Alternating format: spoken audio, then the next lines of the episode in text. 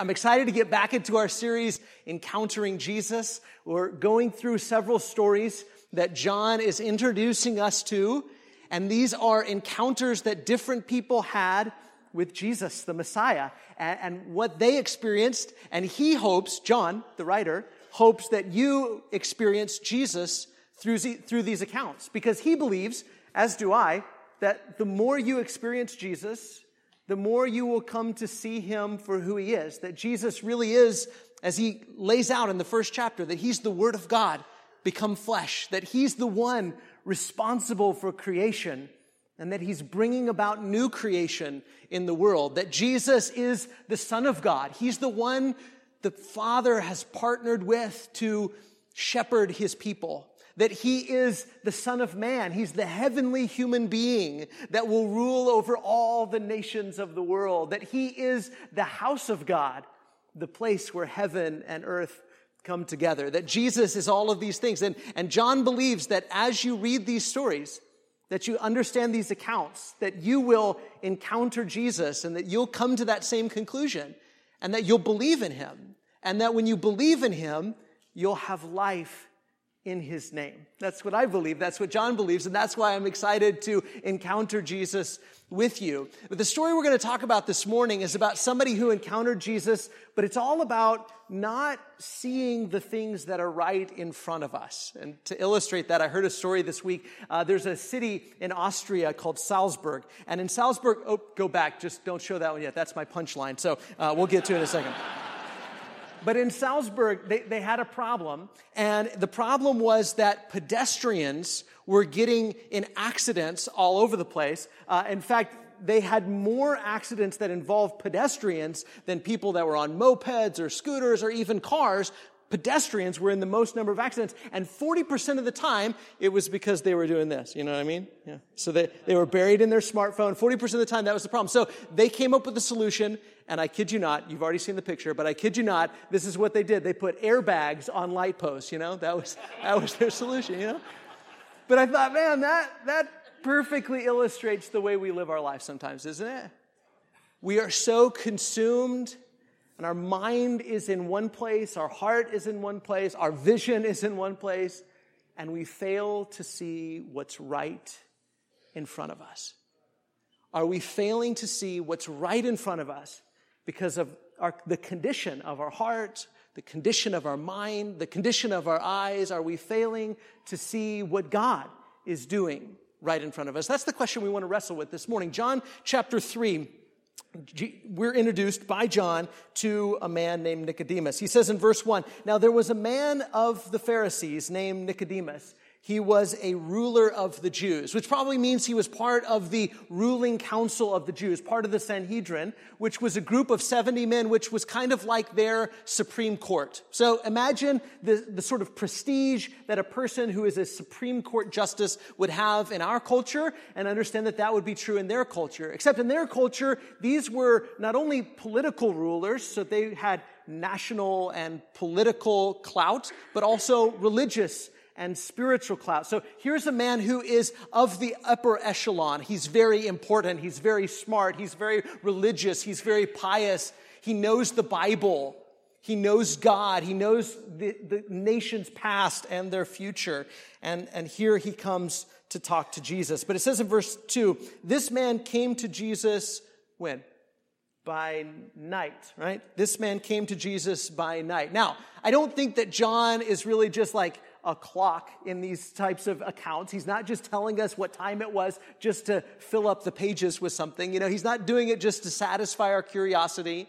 Every time he tells us, like in this story and the one we'll talk about next week in John chapter 4, and he tells us what time of day this happened, he's doing it to set the stage for a certain reason. And a lot of us have speculated, well, why did Nicodemus come to Jesus at night? And we've tried to ask ourselves about what was Nicodemus's motivation. Maybe he wanted to sort of fly under the radar. He didn't want the other Pharisees or the other members of the Sanhedrin to know what he was doing. And that's probably true. That sounds reasonable.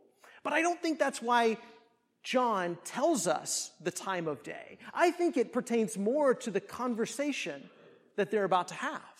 Because as the conversation progresses, you'll see that this is a conversation about being able to see and not see. That's what happens at night, right? Is you can't see, right? And so this is a conversation about those who can see versus those who can't see. It's going to be a conversation about those who are in the light versus those who are in the darkness, those who love the light versus those who love the darkness. And it's already a theme that John has introduced us to in chapter 1. And remember, when we read this account, we always look back and we say, how did John introduce us to this in the first chapter? That Jesus is the light who's coming into the world, and the darkness did not overcome it. And this chapter has to do with that. It has to do with being able to see versus those who can't. And so John is sort of setting the stage for us, telling us that Nicodemus is the kind of guy that's in the dark, right? We would say the same kind of a thing. That person's in the dark about some things, right? He doesn't see, he doesn't understand, he can't perceive. So this man came to Jesus by night and said to him, Rabbi, and it's funny how he begins this sentence, right? Rabbi, we know, right? We know. We, whoever we is, whoever he's speaking on behalf of, we know, we can see, we perceive, we know, we understand, right? Because that's what a teacher does. Somebody who's smart and religious and educated, I mean, they think they can see. They think they understand. They think they've got a good grasp on what's true and what's not true. And so he begins it by tipping his hand that he perceives himself to be a man of sight, a man of vision, a man of understanding. And he says,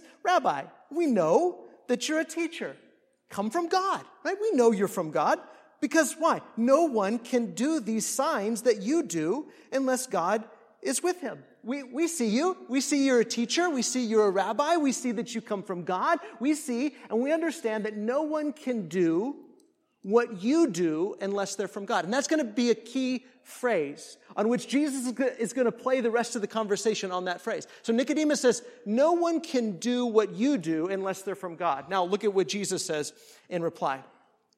Verse 3, Jesus answered him, truly, truly. And we got to kind of side note there because in Greek, when Jesus says truly, truly, it's literally amen, amen. Now, they, in that time, would use amen the way we use amen, or at least the way I hope we, you know, I'll take one anytime you got one, you know, but the way we usually say amen, when somebody, a speaker says something or reads something, and you say, that's true, that's right, amen, right? You give it an amen, and you're putting your vote along with it to say that should be true, or that is true, or that needs to come true, amen. But Jesus uses amen different. He not only says amen to himself, but he begins his statement with not one amen, but two, to say, amen, amen, truly, truly. What I'm about to say to you, you can take it to the bank. This is true. Truly, truly, I say to you, unless one is born again, he cannot see the kingdom of God. Now, Nicodemus said, nobody can do what you do unless they're from God. And Jesus kind of turns that around and says, listen, I'll tell you what no one can do. You want to know what no one can do? No one can see the kingdom of God unless they're born again. See, all throughout the gospel accounts, Jesus says the same types of things, right? The kingdom of God, it's here.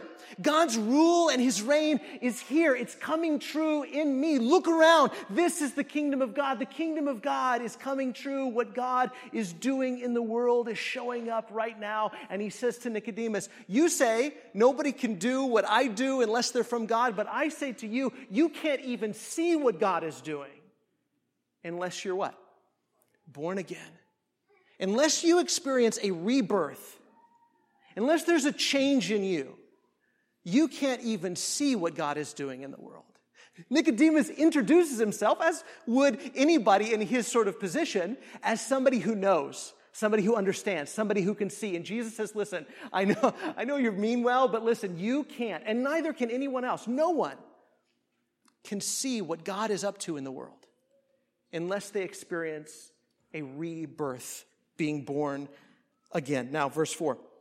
Nicodemus said to him, how can a man be born when he is old? So if you're confused by what Jesus says, you're in good company. Nicodemus is confused as well. How can a man be born when he's old? Can he enter a second time into his mother's womb and be born? I mean, he's just totally confused. What does that even mean? Verse 5, Jesus answered, again with the amen, amen. Truly, truly, I say to you, unless one is born of water and the Spirit, he cannot enter the kingdom of God.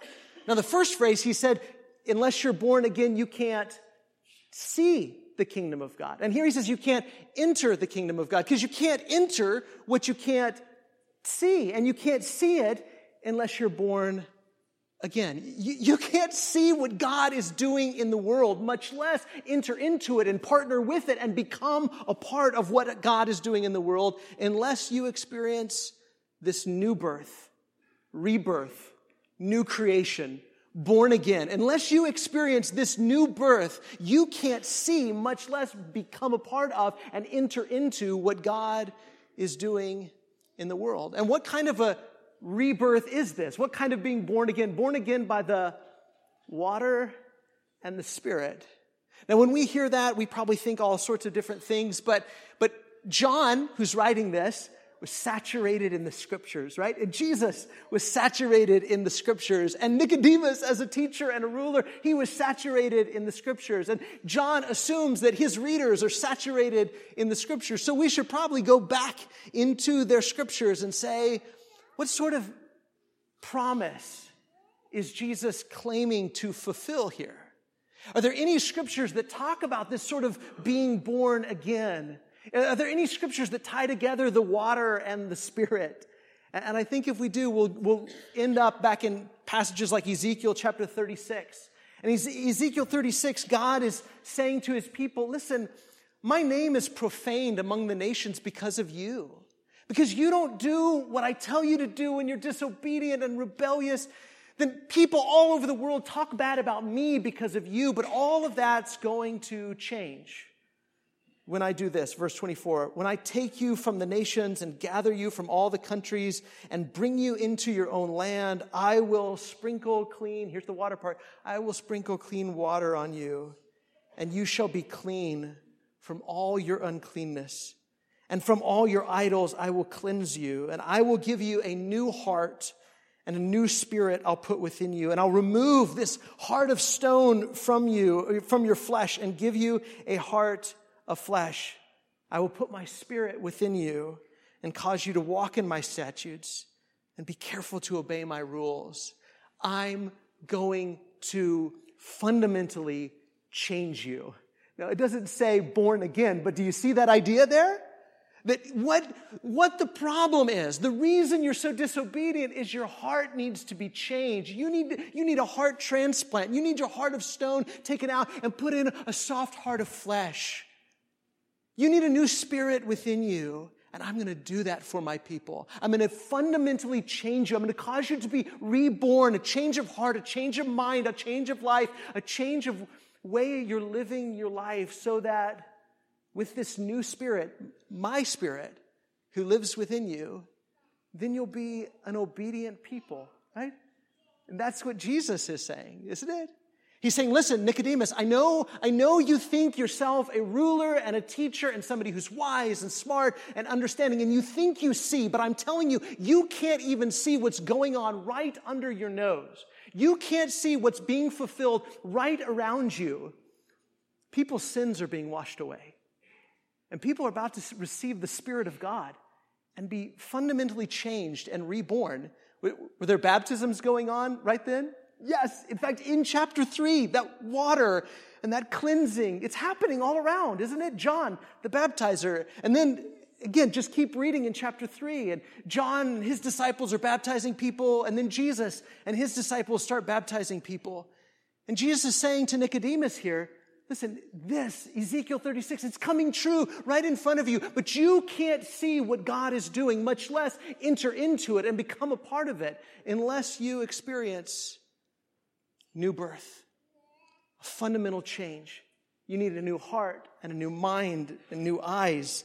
And when you experience that, then you'll be able to see and enter into, be a part of what God is doing in the world. Verse 6, that which is born of the flesh is flesh, and that which is born of the Spirit is spirit. Don't marvel that I said to you, you must be born again. The wind blows where it wishes, and you hear its sound, but you hear, key phrase, you do not know where it comes from or where it goes. So it is with everyone who is born of the Spirit. In Greek, wind and spirit are the exact same word. And there's a similarity there, isn't there, between the way the wind works and the way the Spirit works. The wind and the Spirit do their work invisibly, right? Invisibly. You can't see it working, but it's working. You can't see the Spirit working, but he's working. And Jesus is saying, listen, that's the way it is with all of these people that are being and will be born of the Spirit. It's happening right under your nose. But you're not going to be able to see it, not going to be able to understand it, not going to be able to know it, not going to be able to perceive it unless you're born again. Verse 9, Nicodemus said to him, How can these things be? And Jesus answered him, are you the teacher of Israel? And yet you do not, key word again, you do not understand. See, Nicodemus has a hard time with this. A much harder time than the woman we'll meet next week in chapter 4. And part of the reason is because Nicodemus is so smart, and he's so well-read and studied and educated and religious. And there's no one harder to convince that they're wrong than someone who truly believes that they're right. There's no one that's harder to convince that they don't know something important than the person who already believes that they do understand it. The person who says, listen, I'm ignorant. I don't know. Teach me. I want whatever it is that you're offering. I want it. I want to be changed. I want to be transformed. That person is moldable. But those of us who proudly think we know, proudly think we understand, proudly think we can see what we need to see and perceive what we need to perceive and understand what we need to understand, sometimes it's hardest for us to be convinced. No, listen, what you need is a fundamental change. You need to be born again.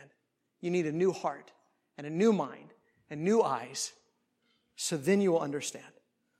Are you the teacher of Israel, and yet you do not understand these things? Truly, truly, I say to you, again, amen, amen, I say to you, we speak of what we know and bear witness to what we have seen, but you do not receive our testimony. You see the repeating phrase, you do not know, verse 8, you do not understand, verse 10, you do not receive, verse 11. But we know, and we see, and we receive. Verse 12, if I've told you of earthly things, and you do not believe, how can you believe if I tell you of heavenly things? This is why you don't see. This is why you don't understand. This is why you can't get what's going on all around you. All these people are going out to be baptized by John. All these people are coming to me to be taught. And I'm doing what I'm doing in the world. And you still don't get it. And you don't, because you need to be born again. See, no one understands heavenly things, he says. No one has ascended into heaven except he who descended from heaven, the Son of Man. And we'll explore that phrase later because that's so important. Nobody understands the heavenly things except really the one who came from heaven, the Son of Man. And as Moses lifted up the serpent in the wilderness, so must the Son of Man be lifted up. You remember that story in Numbers where all the people have been bitten by snakes and they're all dying, and God gives them a way to be saved. All you got to do is open your eyes and look. There's a serpent on a staff right there, a bronze serpent lifted up. All you got to do to be saved is look to that serpent and you'll live. And Jesus says, and I'm that Son of Man who's going to be lifted up. All you have to do is open your eyes and see and look, but you're not going to be able to see, and you're not going to be able to understand, and you're not going to be able to perceive unless you experience this rebirth. That whoever believes in him may have eternal life. And as you keep reading, you know verse 16, God so loved the world that he gave his only begotten Son. And as that conversation progresses, you see that it all comes down to that one question: do you see Jesus? That's what it all comes down to. Those that are in the dark and love the darkness versus those that are in the light and love the light, those that can see versus those that can't. It comes down to this question: do you believe in Jesus? He's the one that's lifted up. And to have life, eternal life, life for the age to come, life everlasting. All you have to do is see him and believe in him, but you're not going to unless you first surrender and say, I don't see what I need to see. I don't understand what I need to understand. I need to be born again. The water being cleansed of my past and a new spirit, a new heart, a change of mind, a change of everything. I need to be fundamentally and totally transformed. So somebody like Nicodemus, who's religious, knowledgeable, and educated, could still be in the dark about things. The Son of God was right there in front of him, but he didn't see what he needed to see, at least not at that moment.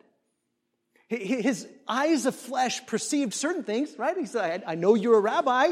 I know that God's with you. But there was so much that he didn't see. He had a moment of truth. He was standing there right in front of Jesus. And over the next few months and years, he would have to decide, can I see what God is doing right in front of me? And that's the moment of truth we all have, isn't it? Can I see what God is doing right in front of me? The eyes of the flesh see certain things, don't they? I mean, our eyes, they see bills, and they see deadlines, and they see calendars.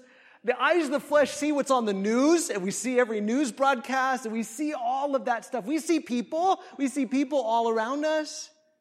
But sometimes we see people as annoyances, people that are in our way, people that have what we want, or people that are keeping us from having what we want. We're going through life with our eyes just buried in this world, in the flesh. And Jesus offers us an opportunity to be born again by the water and the Spirit so that we gain new eyes, new sight, new vision, and we can see everything differently now. And we can perceive the world in a totally different way. We see people, and we see opportunities to love them and bless them.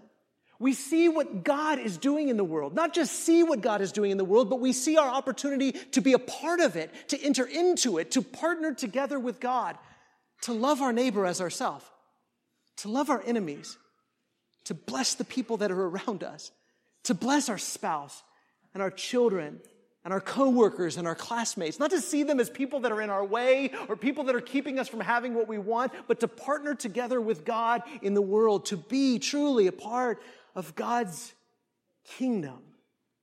But in order to see it and enter into it, we've got to experience a new birth. And that happens initially at baptism, doesn't it? I mean, that's what the whole context is about. But just because it begins there doesn't mean that you can't go back to seeing things the way you've always seen them. We have a tendency to do that, don't we? Go back to looking at the world through the eyes of the flesh. Go back to all we can see is our bills and our deadlines and our calendars and our annoyances and our frustrations and our worries. All we can see is these things of the flesh. We need to be praying and intentional about allowing Jesus to continually cause us to be born again by the water and his Spirit, so that we can see what God is doing in the world.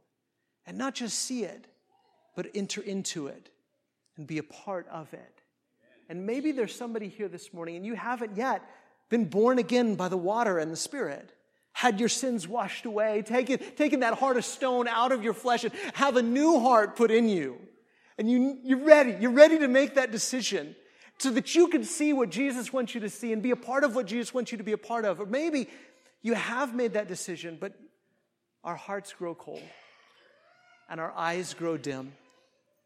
And we need to constantly be looking for and intentional about rebirth. Lord, please make me new again. Make me new again so that I can see what you're doing in the world and I can enter into it and be a part of it, that you may be glorified in what we say and what we do. And if we can help you with that, if we can partner together with you, if you're ready to make a decision or you just need prayers or encouragement, we're in this together. We want you to bless us and we want to bless you. So if there's any way we can help you this morning, come forward as we stand and sing this song.